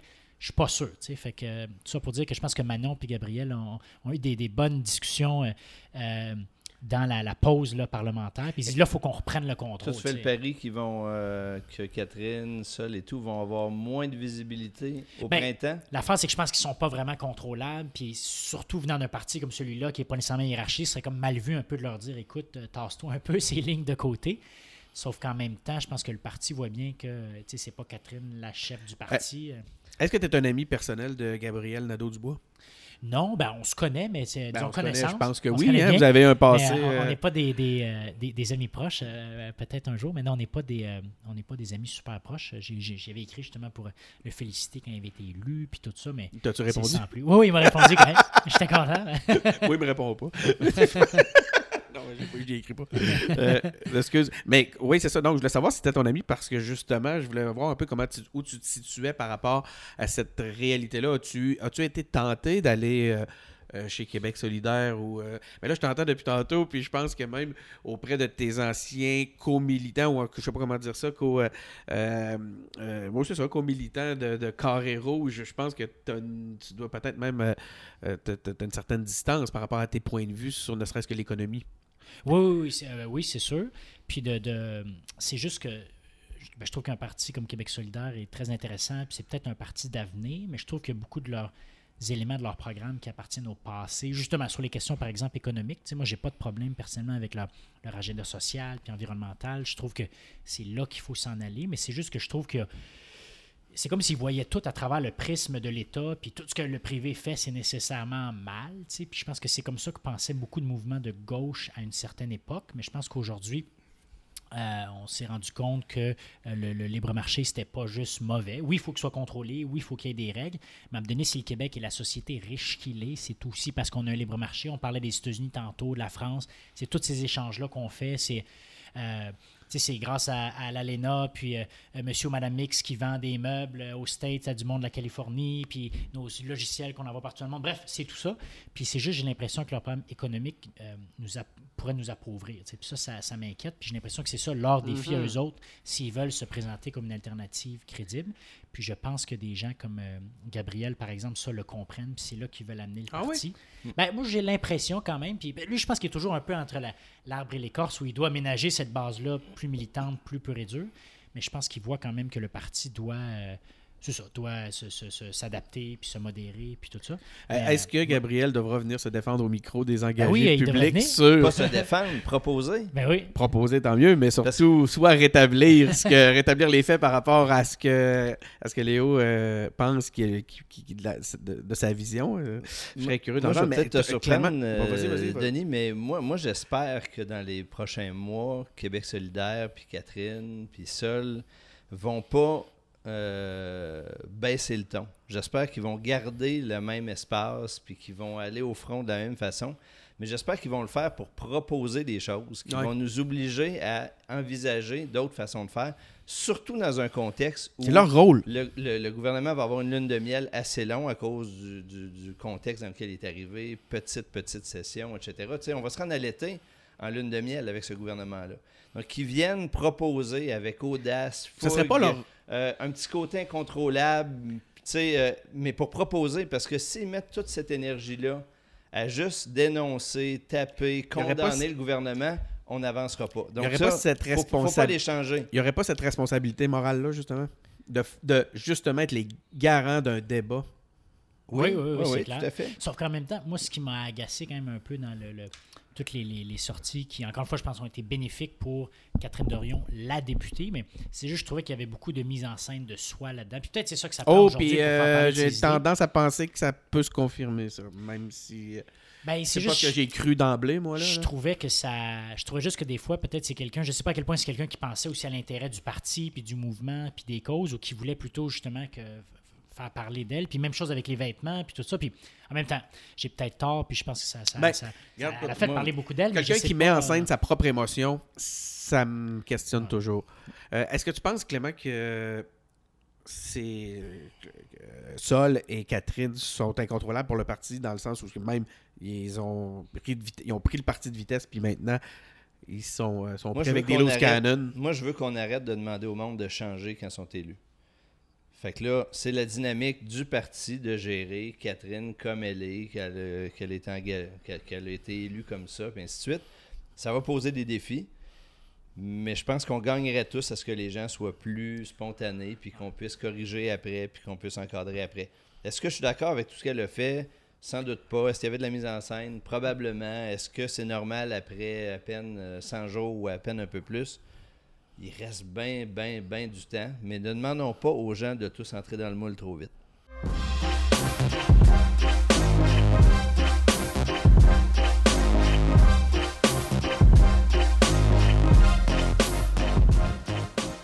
Hey, les États-Unis, dites donc quoi? Non, non. Euh, je, connais tellement pas les dossiers, man. OK, reste une chose, c'est que moi, il y a une chose qui m'a intéressé beaucoup euh, cette semaine, c'est cette fameuse photo-là du face-à-face. Puis, veux, pas, moi, je, vous allez dire, je ramène toujours tout au Québec, mais j'ai revu ce face-à-face-là avec le soldat Patrick, je sais plus quoi, au Canada pendant la crise d'Oka, euh, entre un, warrior puis euh, un, soldat canadien, québécois dans la circonstance. J'ai pas pu m'empêcher de faire un lien, mais on a eu cette photo-là, on a eu ce face-à-face-là à, à Washington dans v'là quelques jours où on avait un jeune qui portait une calotte euh, Make America Great, euh, Great Again qui faisait face à un, euh, représentant des Autochtones américains qui était là pour manifester aussi. hein. Washington, c'est un lieu pour manifester. L'histoire autour de tout ça, comment ces deux individus-là, que rien ne peut rapprocher autrement que que Washington a pu se construire, comment cette rencontre-là est arrivée, c'est nébuleux. Euh, même aujourd'hui, après quelques jours, on voit que cette, c'est- c'est- c'est- c'était pas nécessairement L'histoire si est plus évident, c'est plus compliqué qu'on avait pu l'imaginer. Il semblerait même qu'il y aurait peut-être certaines voix démocrates qui cherchent à manipuler l'opinion publique. Non. J'en suis le premier étonné. Le- quoi qu'il en soit, euh, où est-ce que je veux vous amener, c'est que je serais curieux de vous entendre sur cette sur cette rencontre-là, sur ce face-à-face-là, sur tout ce que ça l'a provoqué, euh, autant dans à, tous les degrés. Autant au premier degré, cette photo-là où on a un face-à-face comme celui-là, et tout ce que ça peut décliner au point de vue des problématiques et des, des réalités de la circulation de l'information aujourd'hui à la vitesse lumière qui ont donné la situation que je viens de décrire.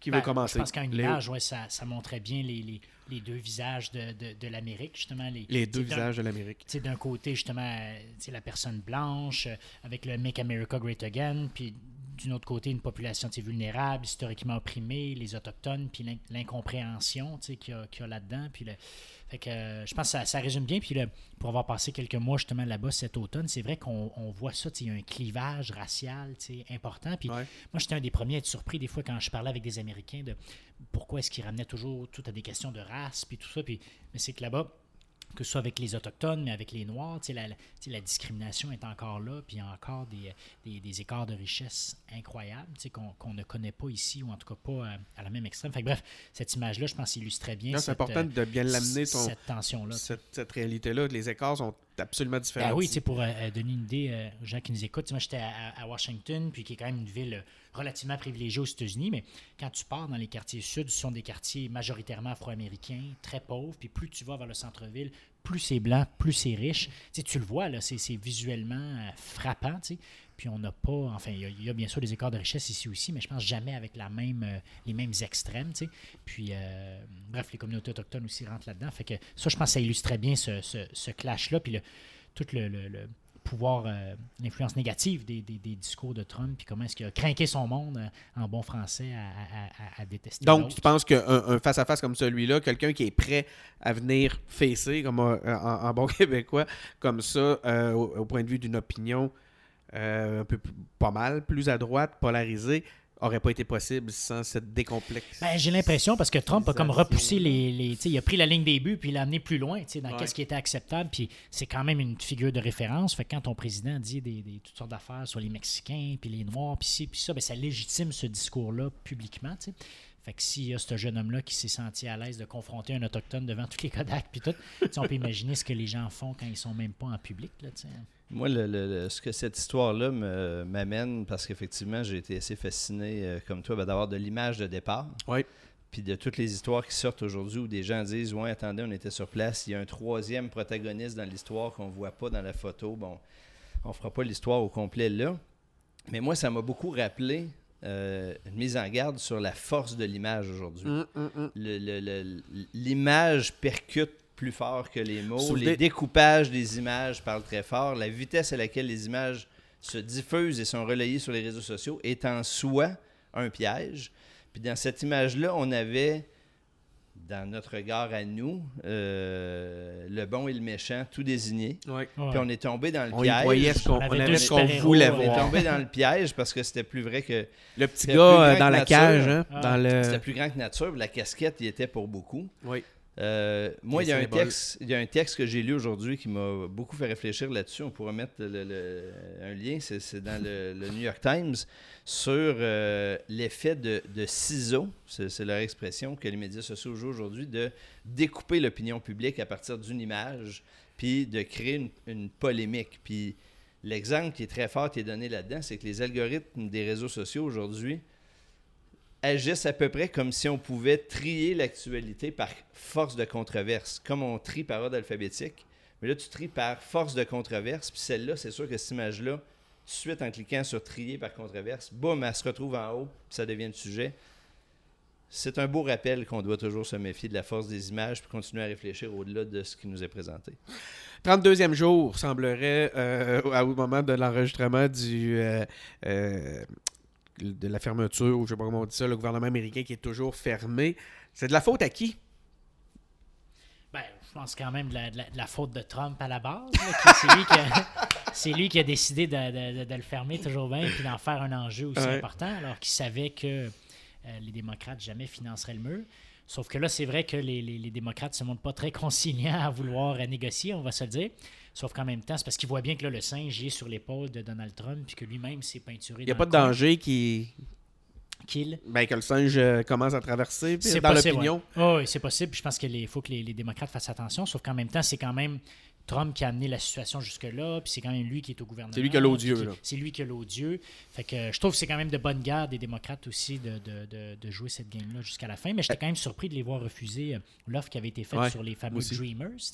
Donc Trump. c'était trois jours. Euh, euh, c'était trois ans. Hein. C'est ça. J'avais pas vu tous les temps. En effet, c'était peut-être pas beaucoup, mais euh, je pense qu'il reste qu'il pourrait y avoir une entente sur quelque chose comme ça. Parce que, mais tout ça. Moi, je, moi, je pense que c'est la faute d'un système qui ne se tient pas. Qu'est-ce que ah. c'est ça, un pays qui, a, tous les mois de décembre, arrive à échéance puis donne la chance à des gens avec des idées extrêmes de jouer cette carte-là puis de mettre l'État au complet à genoux. C'est le lieu d'un marchandage qui n'a aucun bon sens. Prendre des travailleurs honnêtes en, otage dans un ben contexte Oui, oui, mais de toute façon, là, là, ça nous rappelle que les institutions, ils sont pas là pour quand tout va bien. Les institutions sont là pour que le jour où ça chie, les institutions gardent le cap puis continuent. Là, c'est l'illustration pour moi d'un système que et les républicains et les démocrates ont laissé s'enliser dans une mécanique annuelle qui est totalement malsaine, puis que Trump a réussi à exploiter. Donc, c'est lui qui porte l'odieux, mais je pense que tout le monde aurait dû voir venir la possibilité de ce genre de, mécanique malsaine-là. Tu sors de l'école aujourd'hui, euh, tu as la chance, aux États-Unis, tu es un jeune Américain, tu as la chance de rentrer pour un poste euh, au gouvernement.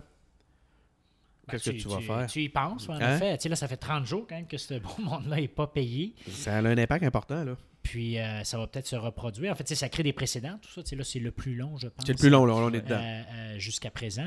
Puis moi, j'ai pas aimé non plus la façon dont, là, je tape sur le clou, mais le, Trump a géré tout ça dans le sens que on aurait pu voir quelqu'un qui, qui, va voir les travailleurs, qui les rassure, qui essaie justement de mettre l'odieux sur l'autre partie. mais là, on n'a pas vu ça du tout. Hein. Puis il me semble que ça, ça démontre que Trump, encore une fois, pense davantage à lui. J'écoutais justement dans, Pod Save America, il parlait de si Obama avait eu un shutdown aussi long, par exemple, toutes les, les, les photos qui auraient été faites pour, pour justement rassurer les gens puis démontrer qu'ils sont en action. Là, c'est pas ça qu'on voit. mais ça, là-dessus, moi, je suis assez d'accord avec les gens qui disent la durée de ce shutdown-là illustre la faiblesse relative des démocrates qui, après 32 jours, n'ont pas réussi à mobiliser les gens, même pour qu'il y ait une forme d'opposition au shutdown et que c'est la vraie inquiétude au bout des 32 jours, c'est si les démocrates ne sont pas plus forts que ça, est-ce que deux ans vont suffire pour monter une force d'opposition à Trump? C'est un bon point. Ça démontre que les gens, la, la, la fanbase de Trump, elle est forte, elle est là, elle est derrière lui. Puis on peut penser. Euh, y a une apathie aussi? Ben, C'est possible. Puis là, je, L'apathie après deux ans de Trump. Non, non, mais c'est le cas. C'est terrible. Moi, je parle de la population. Ben oui, c'est ce que, ce que je dis. Mais c'est après deux ans de Trump qu'il y a de l'apathie. C'est au-delà de ça. il peut y avoir peut-être un manque de sympathie aussi. Si je ramène ça, s'il y avait quelque chose de similaire, par exemple, au Québec, on peut penser que les, les sympathisants à un genre de Trump québécois ou canadien n'auraient pas nécessairement beaucoup de sympathie pour les fameux fonctionnaires qui, oui, ont peut-être pas de salaire, mais qui abusent tellement, puis ci, puis ça. Oui, puis en même temps, est-ce que les, les démocrates ou les progressistes puis là, on va le faire tout, toute politique confondue, ne se sont pas, ont pas justement perdu le, non seulement la capacité de, mobiliser, mais aussi la sympathie nécessaire pour être crédible et avoir, le, avoir de, l'écoute quand, quand vient le temps de mobiliser justement la population. Mais quel portrait incroyable à deux ans d'une élection. Ouch, hein? OK, je vais vous nommer des candidats démocrates. C'est François qui, qui insiste. Euh, donc, des démocrates qui sont officiellement candidats. Puis la question sera la suivante. Je vais, suivante, je vais commencer avec toi, Léo. Euh, euh, as-tu déjà. Avez-vous des candidats préférés là-dedans? Puis on va faire attention de ne pas trop s'étendre. Je pense qu'on est déjà à deux heures d'enregistrement. C'est du jamais vu encore pour les engagés publics. Donc, qui est officiellement candidat actuellement? Sénatrice Kamala Harris de Californie, l'ancien secrétaire à la, à l'habitation et développement urbain Juliane Castro du Texas, la représentante Tulsi Gabbard d'Hawaii, l'ancien représentant John Delaney euh, du Maryland, euh, l'ancien candidat au Congrès Richard euh, Ojeda de la Virginie occidentale. Est-ce que tu l'ancien soldat, ça? Je ne sais pas. ah, ok. Moi, c'est lui, mon préféré. un vrai un vrai prolétaire. Je vois, c'est lui. L'homme d'affaires new-yorkais Andrew Yang, et euh, on parle ici qu'on a lancé un comité exploratoire pour la sénatrice euh, Kristen Gillibrand de New York. Je ne sais pas si on le dit de même, Gillibrand, Gillibrand, Gillibrand. Et euh, la sénatrice Elizabeth Warren. Quick Win! La, sénatrice Elizabeth Quick Win. Non, Elizabeth Warren du Massachusetts. Donc, ton préféré ou ta préférée dans tout ce buffet? Ben, j'ai pas trop de préférés, je dois avouer, parce que tous les gens que tu as nommés, euh, je pense que c'est beaucoup des gens qui veulent utiliser l'élection présidentielle comme un tremplin. je, ne les connais pas tous. J'en connais certains, euh, certains d'entre eux. Il y a euh, quand même que tu as nommé Kamala Harris, qui est la, sénatrice de Californie. J'aime bien. On voyait d'ailleurs dans les journaux récemment, les médias québécois se sont amusés parce qu'elle aurait fait ses études secondaires ici à, à Montréal, à, à Westmount. J'ai été voir aussi, pendant que j'étais à Washington, Kristen Gillibrand faire une conférence. Elle, est une sénatrice de l'État de New York.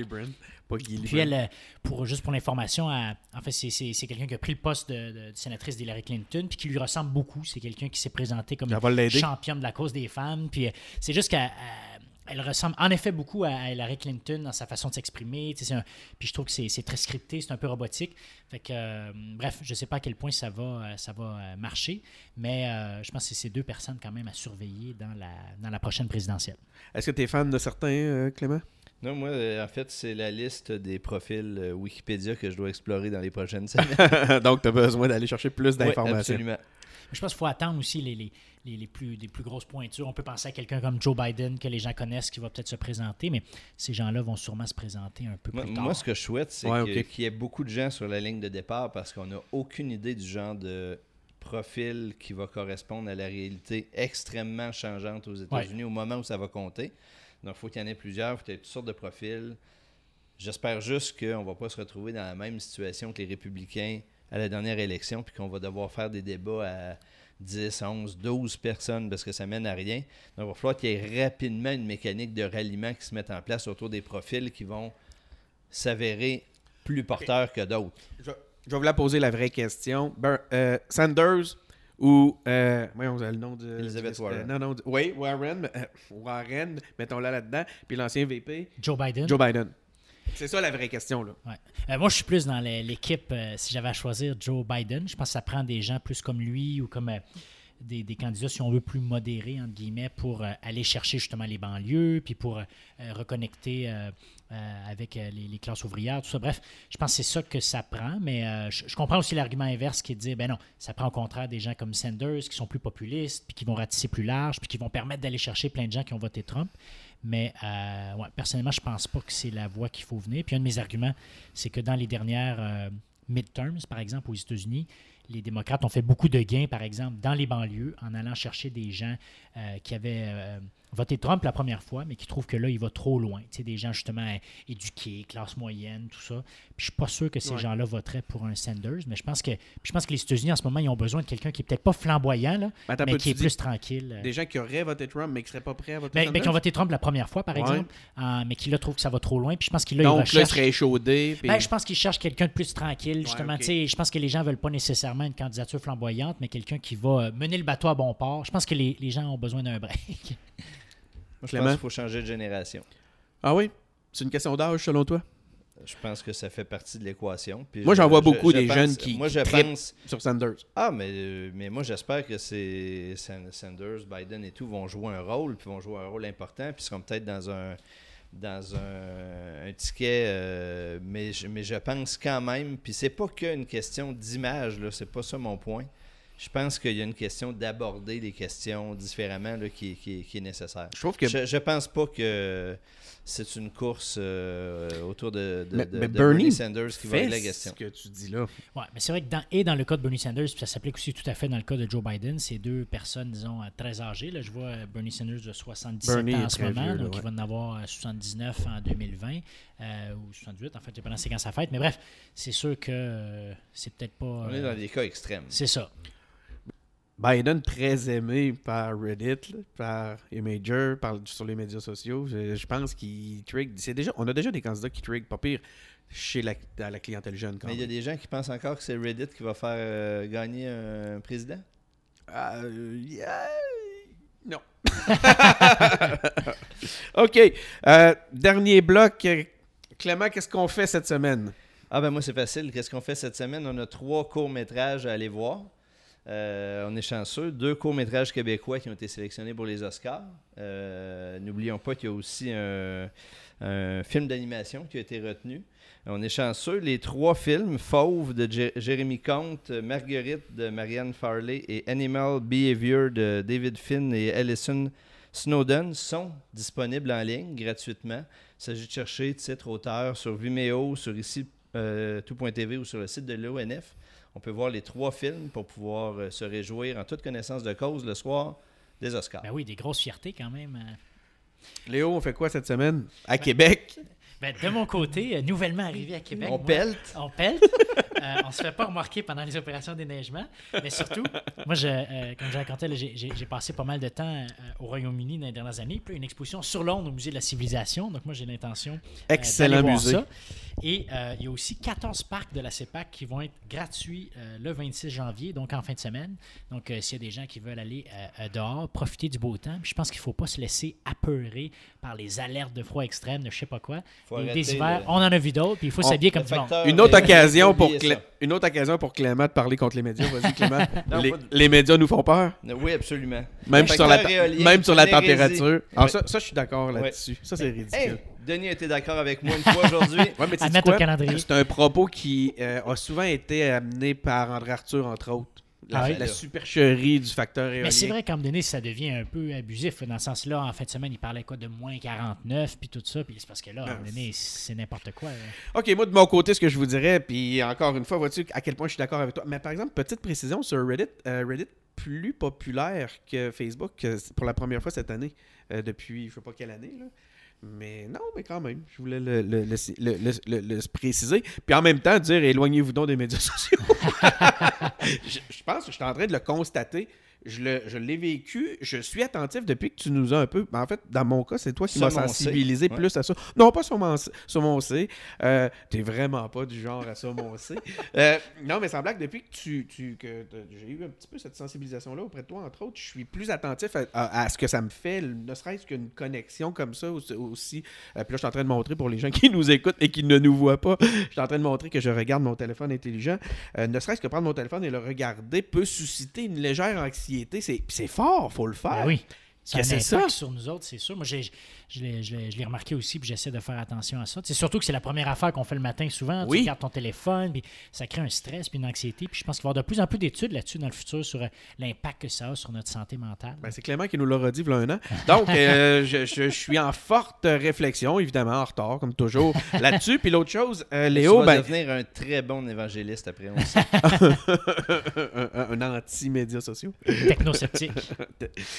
oui, c'est vraiment en, en toute cohérence avec mon travail en plus.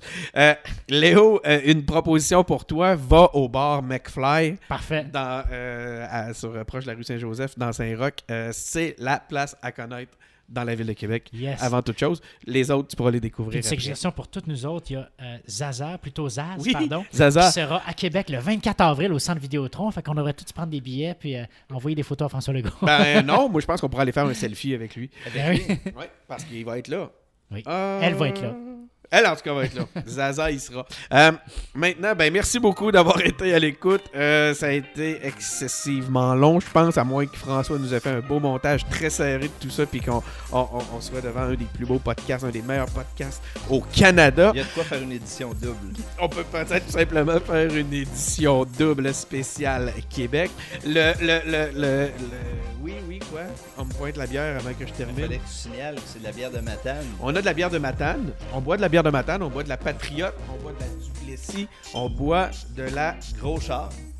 Gros Char, puis de la salade. Salade quoi? Salamagone. Salamagone. Donc, on en profite pour saluer Pascal Bérubé à travers tout ça, comme il se doit. Restez à l'écoute des engagés publics. On a plein de plateformes. Trouvez-les. Merci. Bonne soirée.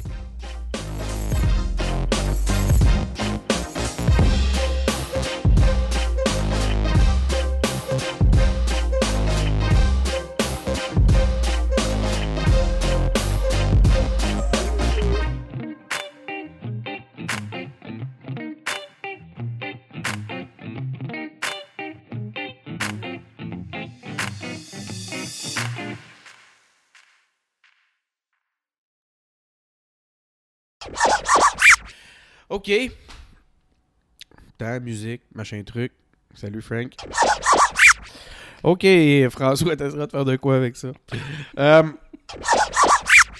OK, euh, François va capoter.